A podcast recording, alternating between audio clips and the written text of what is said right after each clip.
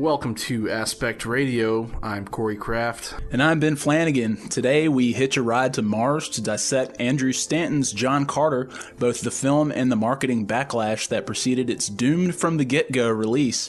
Plus, we sign up for the buddy cop comedy 21 Jump Street. But first, we go to the Red Planet.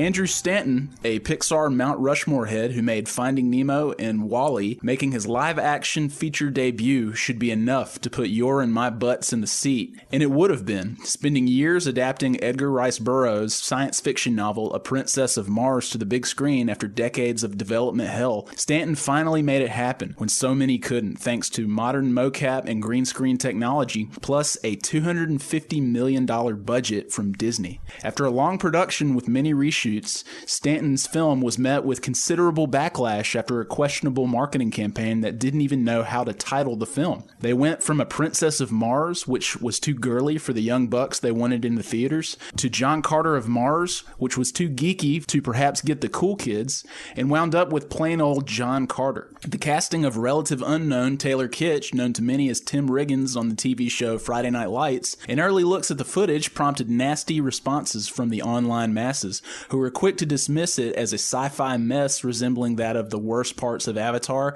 and the Star Wars prequels. But we'll address the marketing for John Carter a little later. For now, let's just focus on the movie itself, which is about a drifting Civil War veteran in search of gold who finds a portal to an unknown world, Barsoom, known to us as Mars, where he instantly gets caught up in a war between humanoid and alien races to control the interest of the planet. Possessing superhuman strength and uncharacteristic bravery, Carter makes friends and enemies on the planet as an arranged marriage could soon determine the fate of Barsoom unless the stranger does something about it. So, Corey, with John Carter, Stanton attempts to take us someplace foreign to a place we've never been at the movies with Barsoom in this tale. But as we've heard throughout this film's campaign, Burroughs' story built a foundation to which most of science fiction owes a great debt, and he got $250 million to do it. So, was Disney right to sign a blank check to Andrew Stanton, or were the online trolls' worst suspicions realized? Well, it's not really any of my money, so I can't really begrudge Disney for taking a chance on something like John Carter and spending so much money to do it. I feel like a lot of the reviews of this film have perhaps unfairly focused on the budget. You know, as it has with these Disney tentpole releases of late, I feel like a lot of articles were written about the ballooning budgets of Tron Legacy and the fourth Pirates of the Caribbean movie, to say nothing of the second and third Pirates of the Caribbean movies. Personally, when I'm evaluating a film, I try to put all that aside and just see if the story and the visuals and, and what the filmmaker has put in front of his cameras are worth like seeing just on an entertainment basis.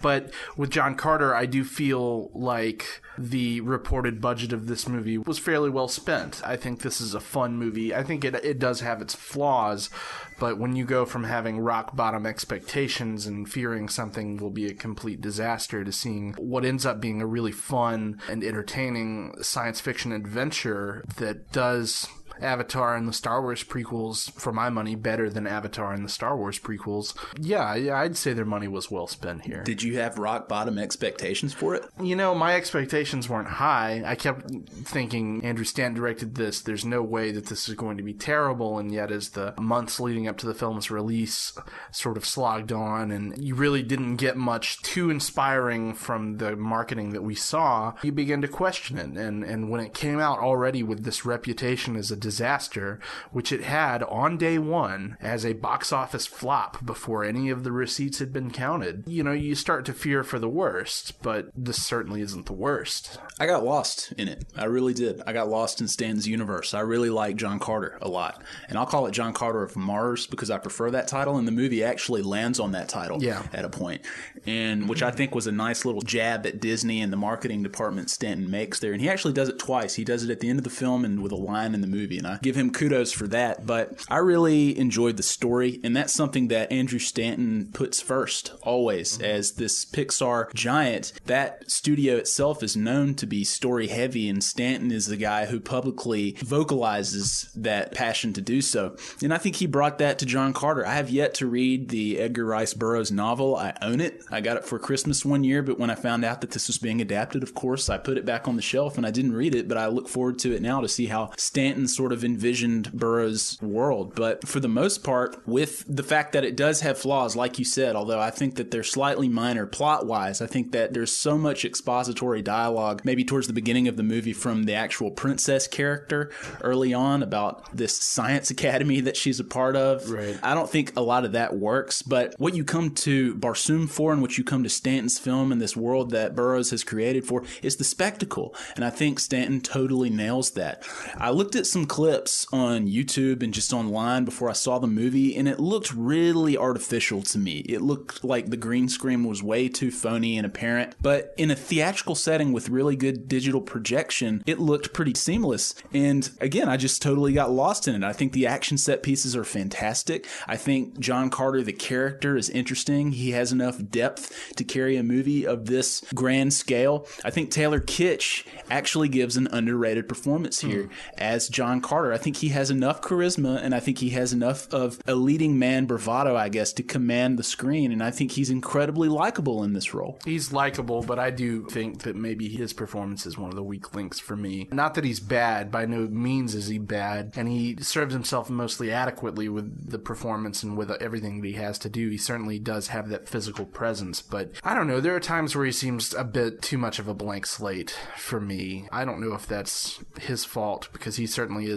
very captivating, if not slightly one note on Friday Night Lights as Tim Riggins. But there are some movies where everything apart from the main character is interesting enough to hold your attention regardless. I think this is one of those. Not knocking Kitsch, but kind of a weak link for me. Sun, then Rasu, Mercury, then Kosu.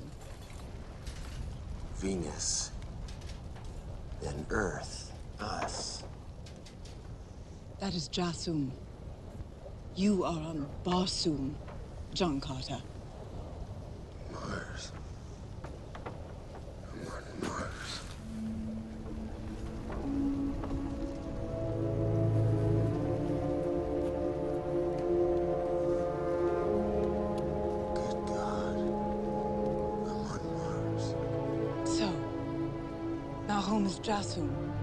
And you came on one of your sailing ships across millions of carats of empty space. No. Not like that. Go on. Shock me. How? One knock that I, I'll grant to people is that Taylor Kitsch, I don't know that he has the look that's necessary for this mm-hmm. story, especially as like a grizzled Civil War veteran who's sort of removed from the world. I think that he has a very modern look that works better for something like Battleship, which he's starring in oh, this summer. Regardless of that, even though he doesn't have that weathered physical mm-hmm. presence, I think that performance wise, he does exactly what is required of him by Stanton. And again, I think that to be an action star, you have to bring that physicality and you have to bring a certain amount of likability, especially when you're in nearly every single frame of this movie and everything that happens hinges on what you do. I believed in him and I believed in his motivations in terms of whether or not he was going to help the people of Barsoom, either the Therns or the humanoid race that's led by the princess and her father. So there's a scene in the movie that to me might make or break it for a lot of people, and it all hinges on a choice that John Carter makes when he is escaping with his allies on Barsoom and he sees this horde charging after them. He can either run away or he can turn around and he can face it. And while he's facing that horde, he's facing a whole lot more as we learn as this sequence is sort of intercut with flashbacks from his haunting past, I think. And for me, and again, I'm biased here about composer Michael Giacchino, but when that music swells up and he takes that action and he makes that choice and he sort of implants himself into this planet now, I think the movie really takes off. That's the best scene in the movie. Yeah, you know, there's there's so much to like about the story here, which is really nicely complex without ever really being confusing. I mean, a lot of people have accused this movie of having some sort of insane, impenetrable plot, just like with the third Pirates of the Caribbean movie or something. And and in neither case do I find the plot to be impenetrable. It is perhaps a little bit more complicated than your usual blockbuster, but that's not to the movie's fault. The one issue I do kind of have plot wise is with this third party faction represented by Mark Strong, who is sort of, I guess I can say without giving too much away, he's a member of a race of beings that is legendary in the culture of Barsoom, but you soon find that they have ulterior motives, and what those motives are are sort of all laid out in one sequence that falls a little flat for me and ends up being of little consequence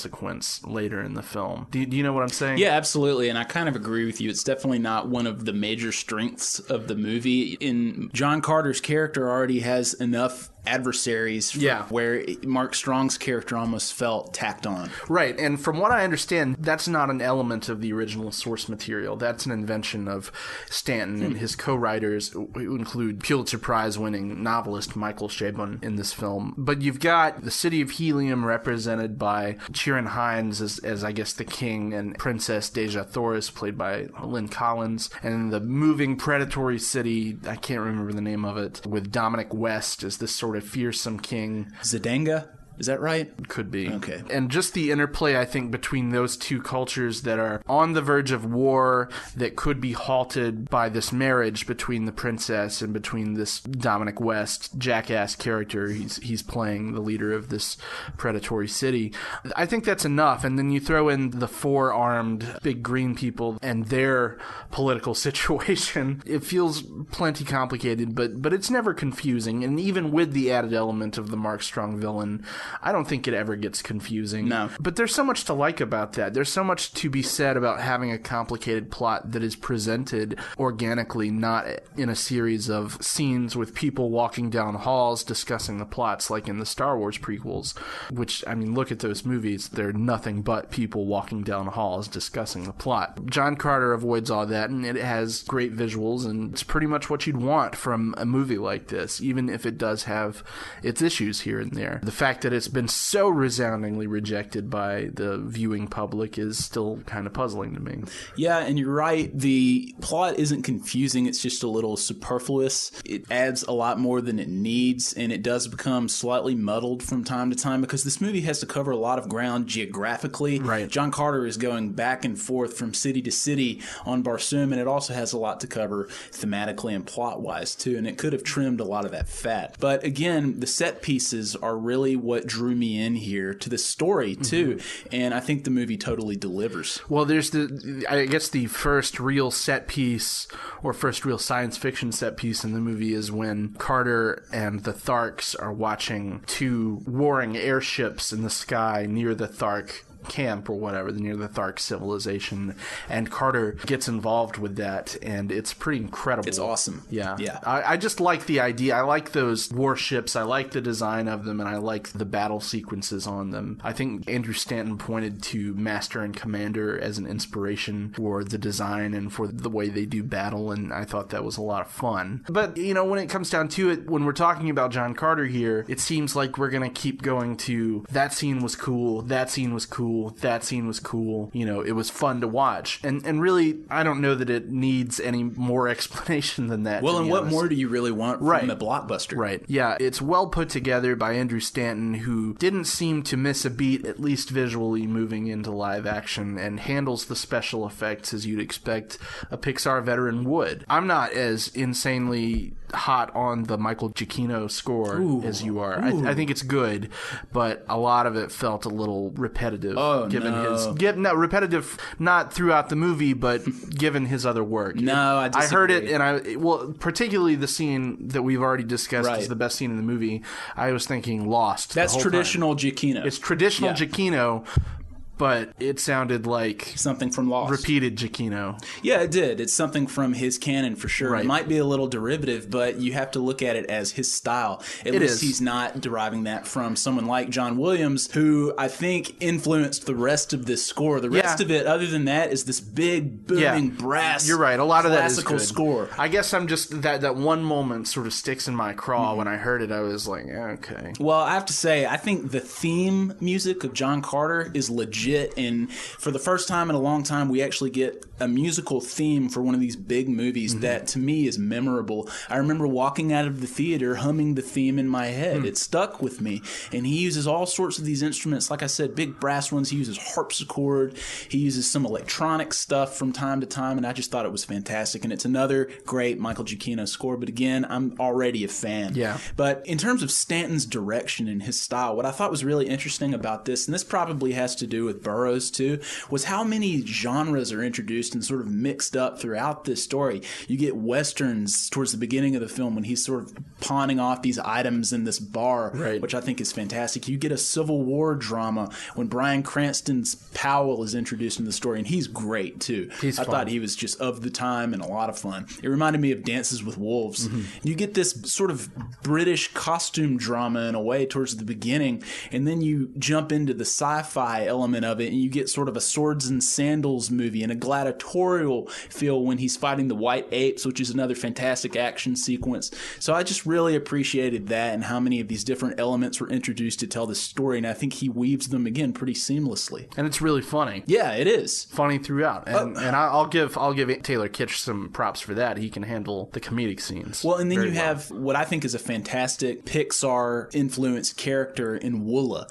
this dog alien character that could have been the most annoying thing on the planet, but it turns out to be an incredibly sweet and totally operational character in terms of its role in the story. And I thought every single moment, including the one where he's facing that oncoming horde that we were talking about there, I thought every single moment served the story extremely well, and it was just another likable character. Right. It sounds like we're on the same page here with John so. Carter. I think I might like it a little bit more than you. And you, I, you might you might. look, I, I look forward to watching it again. Well, I you know I walked out of the theater pretty pumped about it, and it's only upon reflection that it's sort of slightly lessened in my estimation. But the point is, I think we could both agree that this movie deserves an audience, and it deserves a lot better than it's gotten. You know, this is probably one of the better Disney tentpoles in a long time. I mean, I don't think there's any question that it's more fun than the last Pirates of the Caribbean movie. It's more fun than the Prince of Persia thing that I forgot about until reading an article that said that that was also a money loser for Disney. It's probably more fun than Tron Legacy, which is a movie that I also like, but it doesn't really offer much of a plot with its visuals. The visuals are great. In this movie, you've got the best of everything that Disney can offer with $250 million.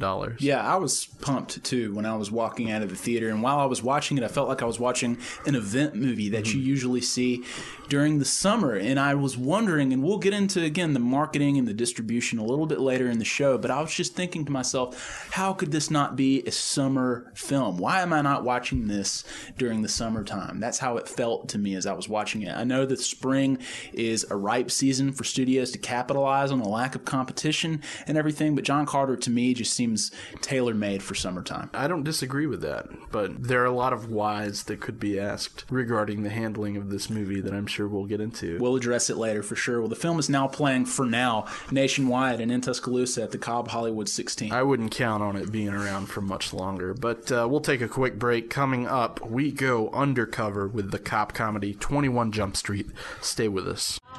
This is twelve hundred dollars a week for voice lessons, and this is what I get. Okay, I'm gonna save it with the solo. Bow, bow,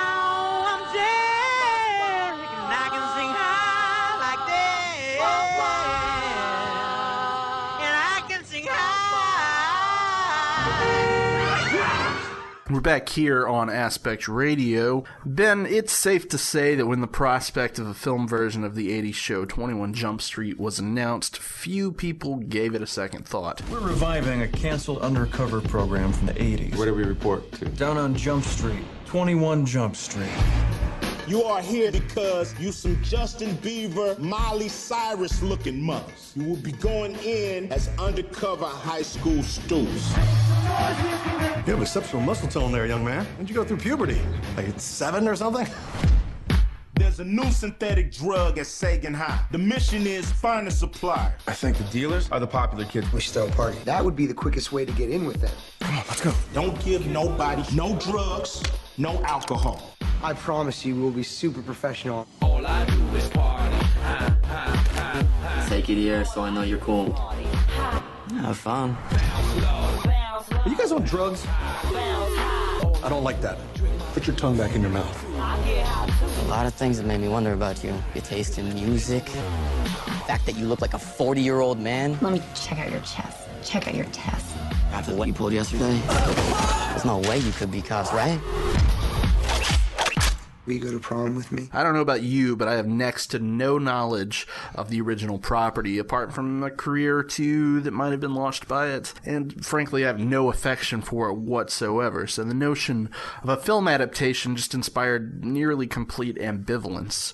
After all, we've had a number of comedic reinterpretations of old television shows as big budget motion pictures in recent history, and few of them have inspired lasting regard or memory. I couldn't tell you a thing about 2004's Starsky and Hutch movie, for example. But the announcement that directors Phil Lord and Chris Miller would be taking the director's chairs after their 2009 animated Laugh Riot, Cloudy with a Chance of Meatballs, started making me wonder, as did the casting of Jonah Hill, one of the shepherds of the project from the beginning, it turns out, and Channing Tatum, a pretty face it boy who, at least in my mind, had talent he wasn't doing much by with his roles in forgettable romantic dramas and dance movies. So at long last, we have the arrival of 21 Jump Street. And I feel like with these movies, these Shaggy Dog modern comedies that tend to throw everything they can at the wall and attempt to make you laugh, there's only one real consideration to take into account when we start talking about them. Did it make you laugh or did it not? Yeah, it made me laugh. It made me laugh a lot. But there were lulls where I wasn't laughing at all. I can tell you that much. And that didn't happen too often in Cloudy with a Chance of Meatballs, which was a great film and one of my favorite from a couple of years ago. Yeah. So these guys are extremely talented and they know how to time jokes and they know how to make you laugh. And they also care about story, which I think is interesting about 21 Jump Street is that it doesn't just dismiss its story as it plods along. I think Right. it cares about it. It develops its characters, it develops relationships that I think you care about. But I can't say that it's any more than really funny and slight. I don't think this movie is any more memorable than, say, the best Judd Apatow comedy, maybe. And that's stretching it. Well, those are pretty me. memorable. Well, they're fairly memorable, but I also think that they really shoot themselves in the foot with so many of their references and they end up dating themselves and I don't think they're going to age extremely well. I don't think that's totally the case for this movie. I think that it avoids a lot of that improvisation that we're used to from that camp and it sort of sticks to the script that's been written and good for it. But I have to say, Corey, we try not to talk about these movies when we see them with each other. We try not to reveal our hands before we talk about them on this show. And sometimes we can't help it because of work obligations or things we do for our jobs. But I happened to be checking Twitter or Facebook or what have you, and I saw that you posted your review for this movie, and I couldn't help but see the grade that you gave as soon as I clicked on it. It was the highest possible grade you could give it, right? That's right. Well, I have to ask you then, what scale were you grading on? Because there's nothing about 21 Jump Street, in my opinion, that transcends the comedy genre. It doesn't have to transcend the comedy genre. It has to be the best possible example of a comedy like this to get a four star rating. Because if we're grading on this sort of movie, this sort of loosely edited, sort of haphazard, let's just joke around in front of the camera sort of thing, and maybe we'll throw in some explosions and whatnot here and there. Oh, yeah, the plot. You know, if we're judging on the scale of what we've gotten in the last few years, I think 21 Jump Street is the funniest comedy since 2008, since Role Models. I honestly believe that. I think that Cloudy with a Chance of Meatballs is a four star movie too, because pound for pound, joke for joke, performance for performance, these guys are getting it done by caring about their characters, by caring about their story, by moving things along economically, which is one thing that Judd Apatow cannot claim to do in anything that he's been involved with. I feel like a lot of those movies are overlong, but this moves briskly, it moves efficiently, and it goes from joke to joke to joke to joke to joke. Maybe dipping a little bit near the end when the standard action movie mechanics have to kick in, but still, that stuff is still really funny to me. Well, it didn't say in your review four stars out of four for this kind of movie. But It's I think I think that's of movie. understood. In any case, I think that Twenty One Jump Street is a legitimately great movie. It's a great comedy. As far as for movies of 2012, this is the best movie I've seen in 2012. Certainly the funniest, and one of the funniest movies that's come out in years. How could I not award that a four star rating? Well, I just think where the movie fails is with the action that you mentioned before. I think where a lot of these modern buddy cop comedies fail is with that action. I don't think that these sequences are storyboarded very well. They're certainly not executed very well. It's very sloppy from people who aren't really used to shooting that kind of action. And it just comes across as weak, I guess, in my opinion. I wasn't blown away. I'm looking at some of the great action comedies that have succeeded in the past, and I think of things like Beverly Hills Cop, or I think of something like even Raising Arizona, where you're talking about putting comedy first and then action comes in to sort of punctuate that story and make it move along in a universe where it couldn't otherwise. Men in Black, I think Rush Hour was pretty successful with it, the first one anyway. I look at something like Snatch, and then Scott Pilgrim, I think is the most recent example where it's hilarious, That's true. but it also happens to have really great action. But you know, we can't really compare just anybody to Edgar Wright in regards to composing his shots and Well, I don't know because action. I thought that Cloudy with a Chance of Meatballs had some pretty fantastic action, and we've seen with something like John Carter, when someone is that gifted visually in the animated realm, it can translate to live action, and they can shoot incredible or very well done set Well, pieces. sure they could. He's not working with a two hundred and fifty million dollar budget, exactly, but you can still look at something like Haywire, where you have something that is budgeted at what like 25 35 million dollars yet you get these extremely well executed action sequences i just thought these were sloppy and slight again that's just the word that keeps coming back to me when while you have these very good comedic performances from jonah hill in particular who i still think is a very acquired taste and channing tatum does a good enough job The department was forced to drop the charges because you forgot to read him his Miranda rights. I did read him his right. I did a version of that. Do you even know the Miranda rights? Yes. Let's hear them then. It's look. It obviously starts with you have the right to remain silent. I know you've heard this before, and and then um, it, it I think it sounds something like uh. Well, the thing, this, yeah, you. Oh, right. Do you have the right to remain an attorney. Did you say that you have the right to be an attorney? You do have the right to be an attorney if you want to. We're reviving a canceled undercover police program from the 80s and revamping it for modern times. One of these programs involves the use of young, immature seeming officers. I think you idiots are perfect. You're officially transferred. Well, where should we report? 21 Jump Street. I still think Channing Tatum is as dull and uncharismatic as it gets. The guy can't seem Hold the up. guy the, he he's funny enough because I think the material is funny enough to where anybody could probably be funny because of it.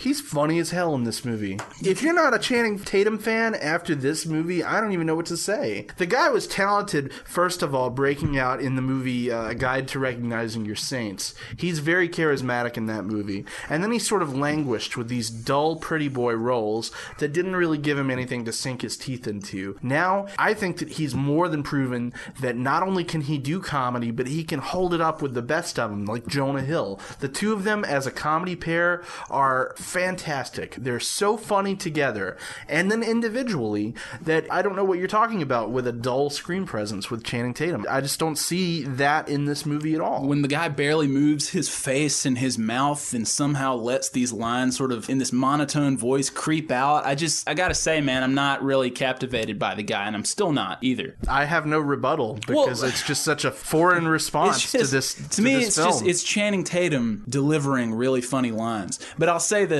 if we're talking about the script and where his character fits into this story, I thought that his character's arc was much more interesting than Jonah Hill's character. I think so. I think the time that he spends with these nerdier guys from chemistry class when they're just sort of hanging out and throwing darts and goofing off and working on this cell phone of the David Franco character, I thought that that was the best stuff in the movie, personally, because you see this complex narrative turn that this jock takes where he learns to live amongst the nerds when he's become one in this sort of backwards view of how the high school hierarchy works. Right. I just I point to scenes like their first attempted arrest, the introduction of the two on the first day when they're walking through the high school parking lot, and the drug freak out scene. The three scenes there that for me prove beyond a shadow of a doubt that Channing Tatum is really hilarious in this movie because he just kills it. He kills all three of those scenes. I don't know. I, I think just because he's jumping up and down or saying things louder or faster than he normally does doesn't mean he's good at it. I think if you give somebody who's actually got a little bit of charisma and talent, then they might could have done even more with that part. I'm baffled. I'm sorry, but I mean, a lot of the supporting performances just, I don't know, they didn't really do it for me. And I was a little disappointed with some of the omissions that they made as the movie went along. Like, for instance, Nick Offerman as this police chief or Right. sergeant or whatever, he is hilarious in the movie. He had his is a one great scene, He got the job But done. okay, but why do you keep going back? To Ice Cube when you have Because Ice Cube's No. really hilarious. no, he's not movie. as funny as Nick oh Offerman. Oh my. God, what- what movie funny. did you he's Not, see? he's okay, but it, it, to me, that's more of a one joke thing that they do over and over and over. This is like the funniest role and probably one of the better roles that Ice Cube has had in a film in forever. Well, you're not really judging it. I, I not know. really comparing it I to know. much. So. but he's so good in this. Again, movie. we're grading on a scale. We're saying Ice Cube's great in this good movie that he's finally in. Same with Channing Tatum. It's like, okay, well, they finally got some good material. They got these actors who had been underutilized, and they gave them great material and said, "Be great," and they were great. and then they underutilized somebody like Nick Offerman, which Nick I don't Offerman was fine in his one scene. You know why? But see, he plays essentially the same role as Ice Cube in terms of this authority figure who sends these guys to do whatever they're going to do. So you choose to revisit one or the other.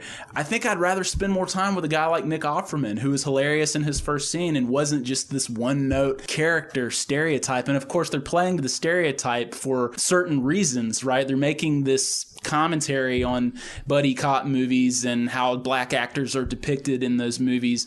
But again, that to me is just surface level humor that works again just sort of one time and when you keep going back to it it becomes tired. Whereas I thought Offerman's performance was much more subtle and actually had some depth and was really funny. So I just that's kind of a that's kind of a nitpick I guess to say well I'd, ra- I'd rather I'd rather spend more time with him. Yeah, but- I'd, I'd say so. but but again, they're the same character. So if you're going to go with one, go with the one that's funnier. Again, you've got somebody like Ellie Kemper, who I think is wasted as this chemistry teacher. you didn't who- think her scenes were good? Not really. I mean, honestly, she doesn't really pull off this oversexed, tempted teacher who's attracted to the Channing Tatum character. It's not what she's good at, first of all. And again, you've got someone who's talented. Now give her something to do because she has a couple of moments and then she disappears for the rest of the movie.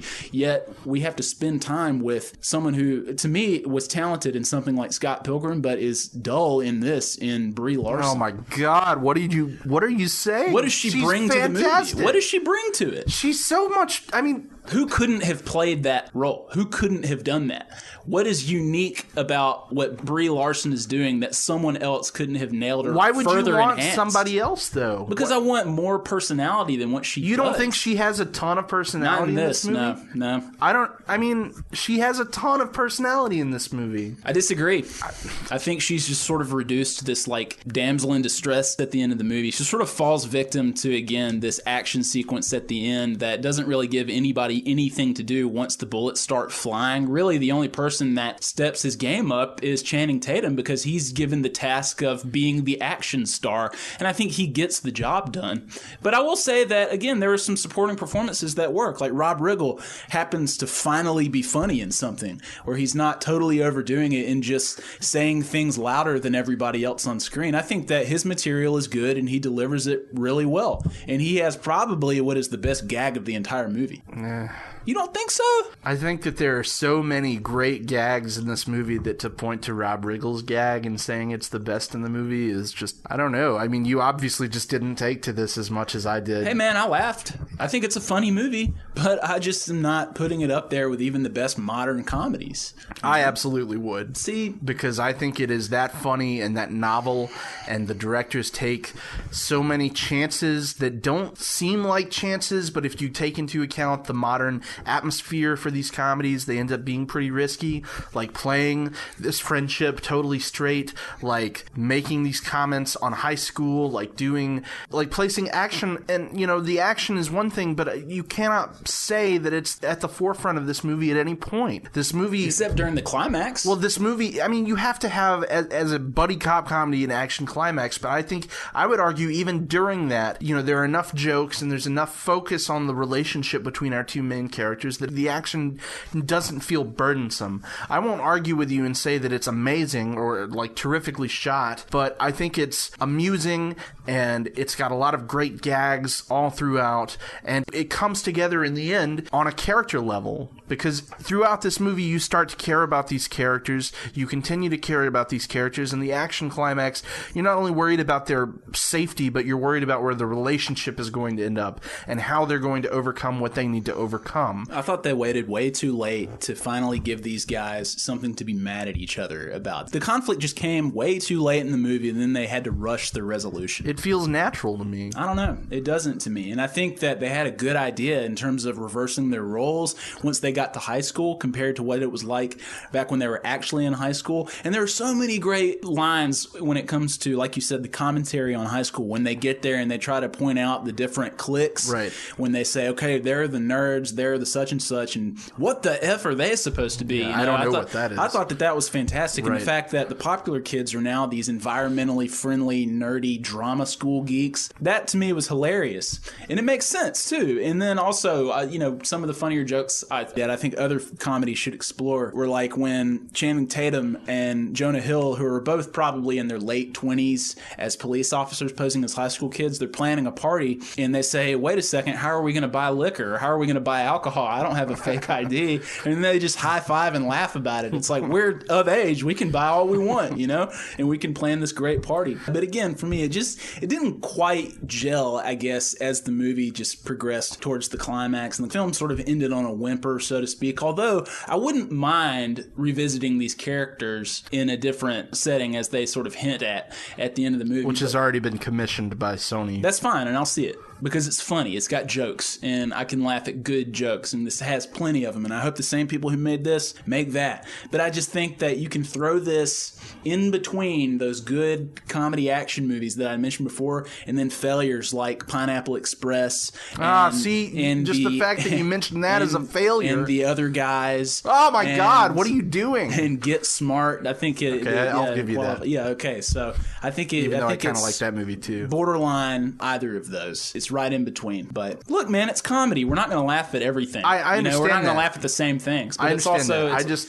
it makes me hurt that you would refer to Pineapple Express and the other guys as failures, and then put this as a sort of in betweener effort because I think that while those movies are good, this I mean this is just it just does so much for me in terms of comedy, in terms of them paying attention and actually respecting the audience and their characters and their plot, and just the invention of what they accomplish here with things like the drug flip out, you know, even that things didn't like work. The the drug, like when they would do the title card with what stage the drug was in. That ah. didn't work for me either when it kept Aw, coming man. back. It just took me out of it, and I think they thought it was funnier than it actually was, and I think they thought it was as funny as it it didn't is. work for me, especially when Brie Larson comes into the picture with one of them. It just felt out of place, and again, she just didn't do much for me at all in this. And also, something that didn't really work for me was where they went, I guess, with the villain arc and where you, who ends up being sort of the big bad villain that they have to fight off towards the end of the movie. I thought that was really contrived and extremely lazy because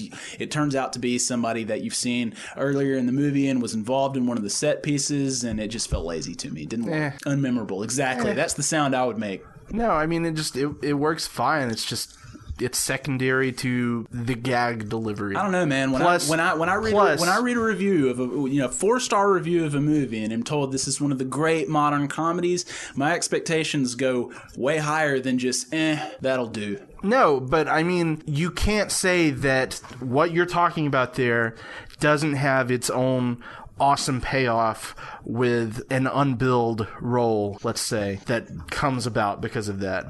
Because Yeah. I think that's great. Well, they it, it was okay. They could have done it a little better, but I just I, I don't know. I mean, it was fine, but it Take just take your pen to paper and write a 21 Jump Street sequel, but Ben see, Flanagan. But I'm just saying, it's like, are we not here to judge these films for what they are? And for me, are. they just, they just, it just didn't get it done in terms of the action or the plot or how the bad guys are fleshed out. It doesn't work for me. I thought it was contrived and lazy and kind of stupid. Then I am sorry for you. Okay. But because it totally works for me. All right. Well, I'm glad, Corey. And again, this is another that I'm willing to revisit because I think it's really funny. Don't get me wrong. It's got, again, it's got good jokes, good, funny, raunchy, R rated humor. And we need more of that done by talented people like Jonah Hill, whom I'm coming around on. I think the guy can carry a movie. He obviously can, as he proves here. But just make a better one next time. Oh, man. But the film is now playing nationwide and in Tuscaloosa at the Cobb Hollywood 16. We'll take one more break and we will return to John Carter and address this little backlash. Stick around. Mr. Burrows. I'm afraid I bring sad tidings. Your uncle's passing came as a shock to all of us.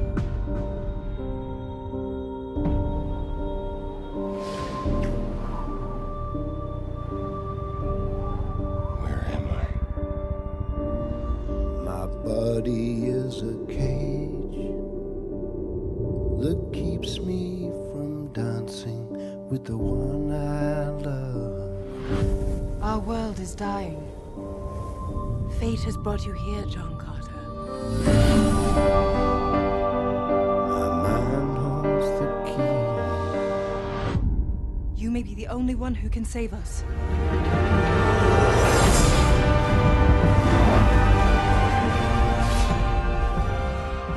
Welcome back with Corey Kraft and our producer Andrew Richardson. I'm Ben Flanagan. So, Corey, let's spend just a little more time on John Carter, a film that Disney was obviously banking on as a huge hit this spring with mainstream audiences, given it had a $250 million budget and a reported additional 100 million in distribution and marketing costs. But many would say that Disney wasted that marketing money and failed to connect with any specific demographic while trying too hard to appeal to everyone.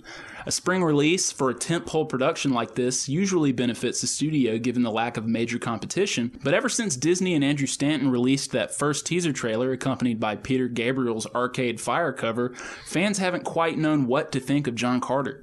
In fact, the response was quite nasty, and as we mentioned before, dismissive. It seemed most hated it before even thinking about giving it a chance.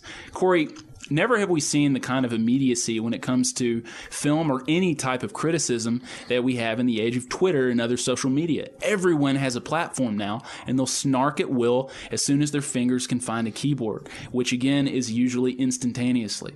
The film opened to lukewarm reviews and a paltry $30 million opening. It's now made 180 million worldwide, and recent reports say Disney stands to lose $200 million, putting it squarely in the all time box office bomb conversation. But in a film like John Carter's case, was that response unfair? Was it truly the marketing that led to its financial demise? Should Disney have even greenlit a $250 million budget with a first time live action filmmaker and and unknown leads. Where do you even start? Well, I mean, I guess the only thing that I think is particularly unfair is the notion of these uh, entertainment journalists who were writing obituaries and sort of gleefully reveling in the film's imminent bombing before the film was even released. And I don't have to name names. I think that we read enough of those pieces before the film came out.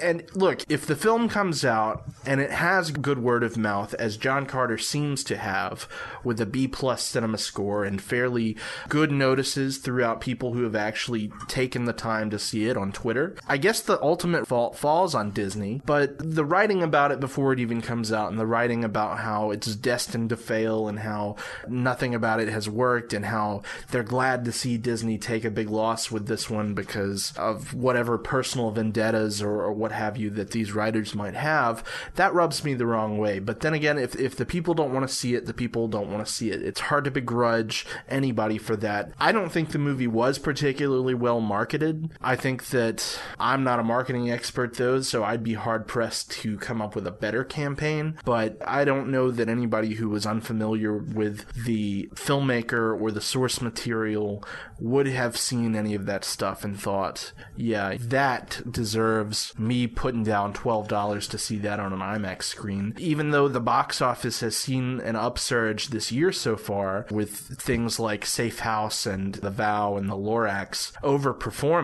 something rubbed people the wrong way here that they wouldn't even consider wanting to see this Disney tentpole release. Yeah, I think the biggest problem with the marketing is that guys like you and me, we're going to see this movie regardless because right. we're familiar with the source material, but also because Andrew Stanton is involved. Yeah. And even if we're not familiar with the source material, if we hear that Andrew Stanton is making this sci-fi action movie with all of these different components, it just sounds cool on paper. Yeah. And we're going to be there no matter what. Yet, even when this kind of movie should be driven to people like us who like these kinds of movies when we were younger and like them now, it never felt like Disney was trying to sell it to us. Well, why not throw on at least one of the trailers from the director of Finding Nemo and WALL-E comes an adventure that inspired decades of science fiction or something. I don't know. See, like uh, something that could establish its pedigree from a filmmaking perspective and from a literary perspective. I don't think that they really even tried the before Star Wars, before. Well, they tried that thing. late. They it tried started it really coming late. in like TV spots. Yeah, and it things started like coming right before the yeah, movie and it's like too out. little, too late. Right.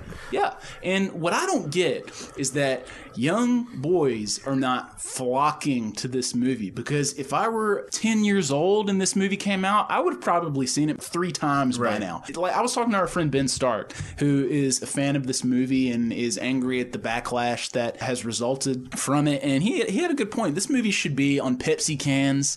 This movie should be on Lay's potato chip bags. This is just one of those movies that I think can reach out to a mainstream audience when marketed the right way. Now, how do you do that? That's obviously the challenge that Disney had to live with and survive, and whether it has or not remains to be seen. Obviously, they say that they're taking a $200 million loss, but having seen it now, it boggles my mind that it isn't more successful with younger people because this is a Disney film that I think appeals to them and is while it's violent in spurts and has some colorful language at the beginning I think that it appeals directly to those sensibilities. Well, okay.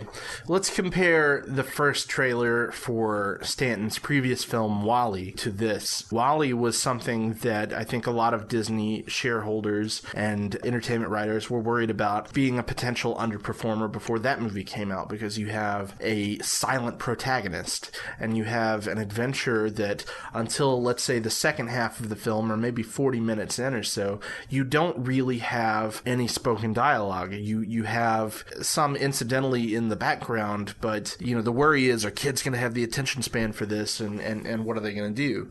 Well, so the first trailer for WALL-E, as I recall, at least half of it was a voiceover from Andrew Stanton discussing past Pixar movies. You see him on camera. Yeah, Yeah. yeah. So it, sh- it says, you know, we had a meeting one time, and we talked about the stories that led to Finding Nemo. Remember that? You like that? In the summer of 1994, there was a lunch. Uh, me, John Lasseter, Pete Docter, uh, the late Joe Ranft, all sat down.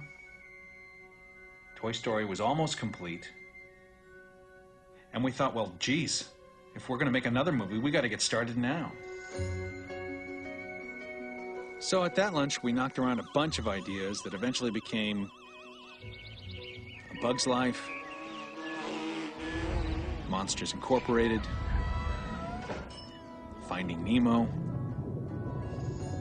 And the last one we talked about that day was the story of a robot named WALL-E. And then he's like, we had one more idea, and it was about a little robot named WALL-E, Yeah. uh, and the adventure he would go on. And then it cuts to footage from the movie.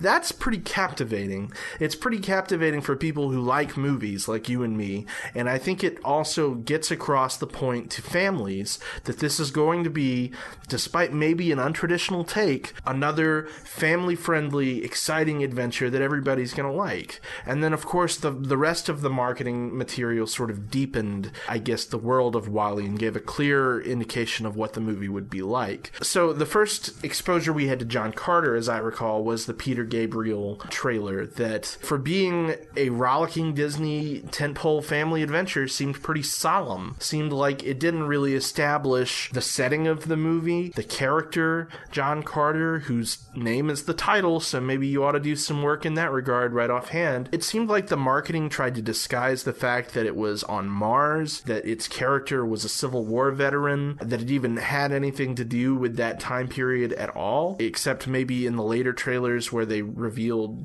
the Edgar Rice Burroughs character as if that would be a draw to people seeing these people in Victorian I think hats. that just confused people. I think it did too.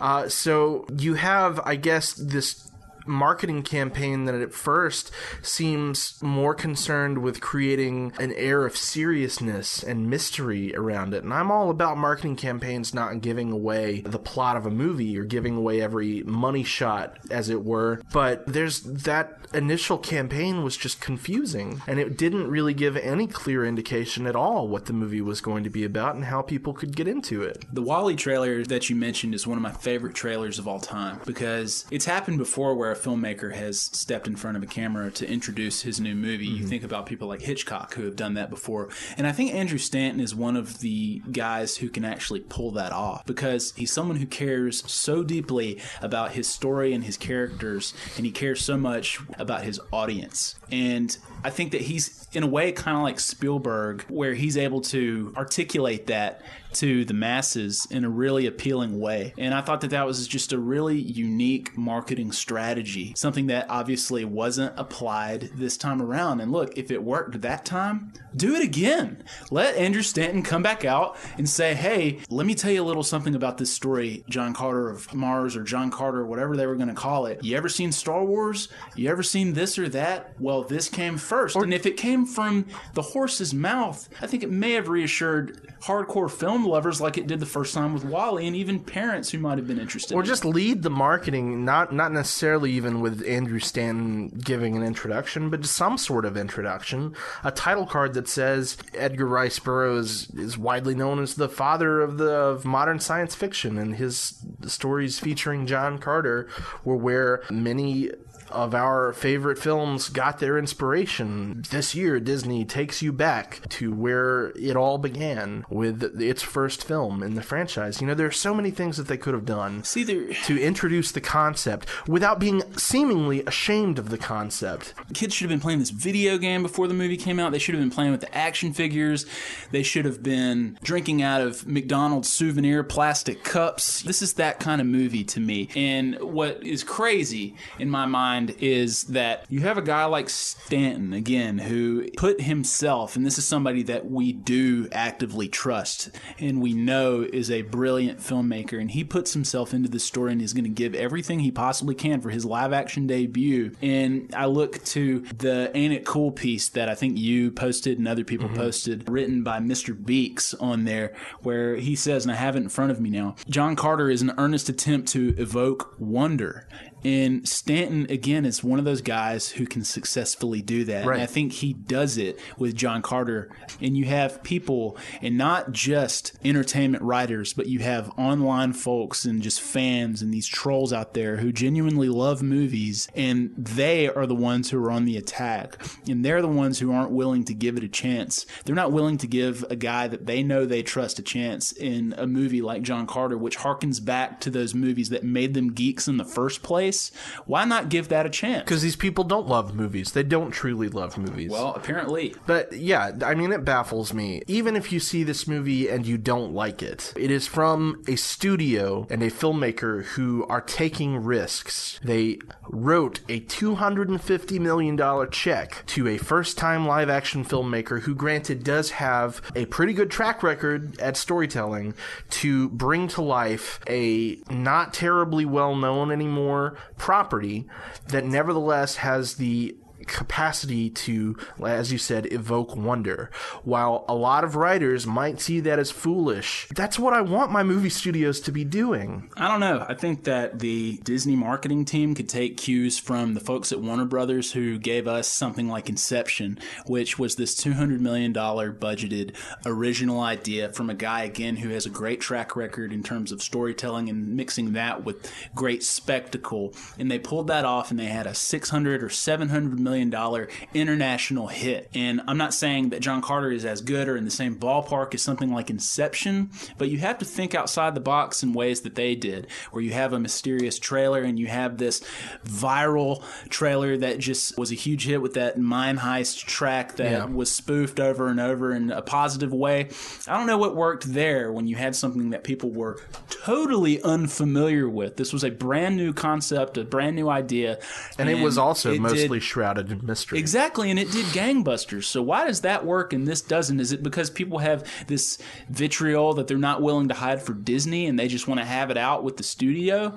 Or what did Andrew Stanton do? What did this property do? Is it because it's a property that people aren't familiar with and people are bitter about that? I don't really get it. I think that Inception got to where it got based on Christopher Nolan's name, and there's no such name to attach to John Carter. But I mean, you're right. that the marketing here fell short on many different levels when we've had examples like Inception of ways to sell an unfamiliar story. What if Pixar had attached its name to the movie? I have been wondering that. You got to think. I mean, if you push the Pixar brand even more, say, than the Disney brand, then all you have to do is say in 2012 pixar animation studios takes its first steps into mm-hmm. live action 80 million dollar opening weekend well, yeah, it's just like you have that studio logo there at the beginning of the, trilogy. the people who and the brought you the toy story trilogy the man who brought you Finding Nemo. Right. I don't know. Yeah. I, I don't know. I mean, it's just, it's one of those things that, again, I, I would hope that it picks up a second, second life on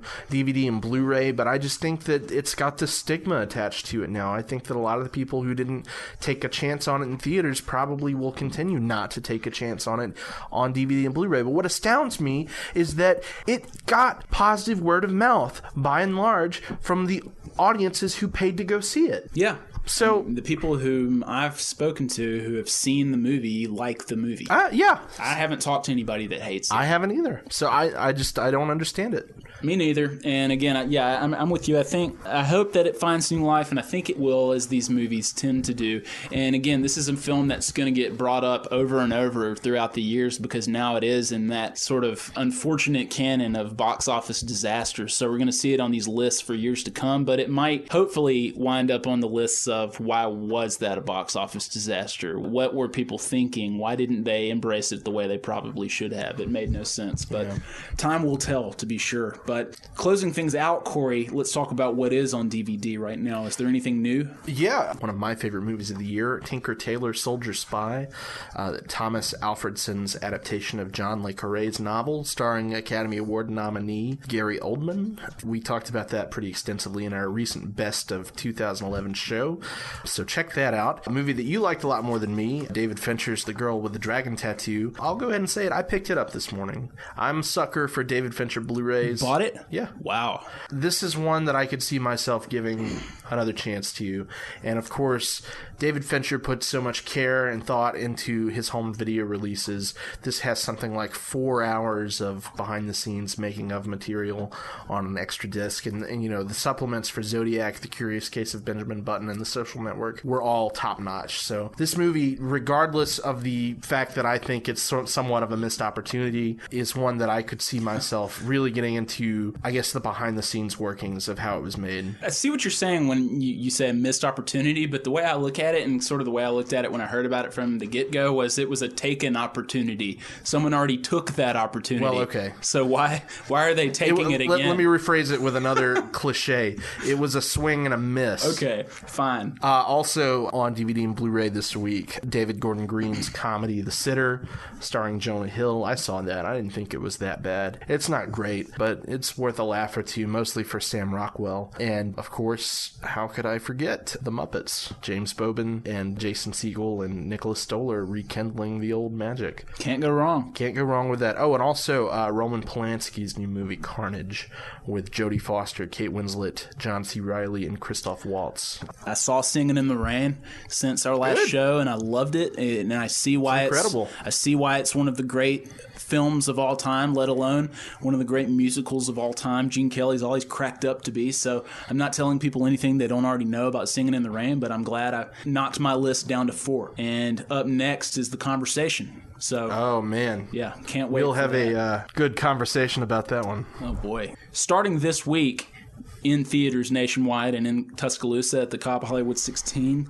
this movie, The Hunger Games, which is another one of these young adult adaptations that all the kiddies seem to love and all of our wives, maybe mine, maybe just mine. I know Matt Scalici's wife, Francesca, is a big fan of this book series. too. Yours too? Yeah. Okay. And yours too? Okay. Well, we're all going to get dragged to it, so we might Hey, as well. Hey, I'm going at midnight. We might as well. I saw Willingly. that you tweeted that you had bought your tickets, and I look. I've got to say that this movie actually, in the story, sounds pretty good. Yeah.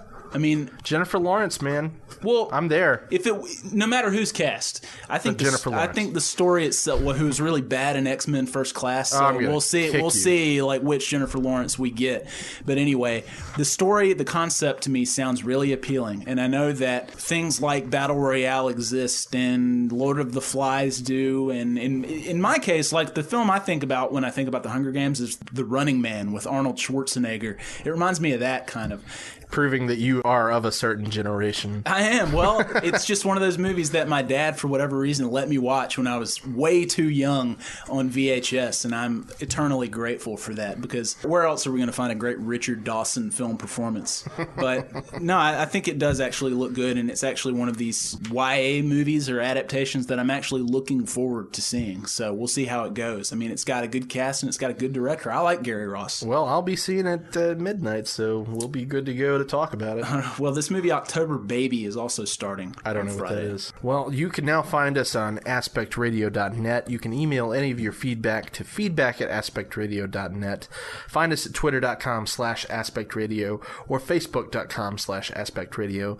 And check us out on al.com and tusk205.com. Find us on iTunes with a quick search or click the link on our blog. You can read Corey's DVD column in Tusk Magazine every Friday in the Tuscaloosa News or on Tusk205.com. Follow his Tusk musings on Twitter at Corey Tusk Movies.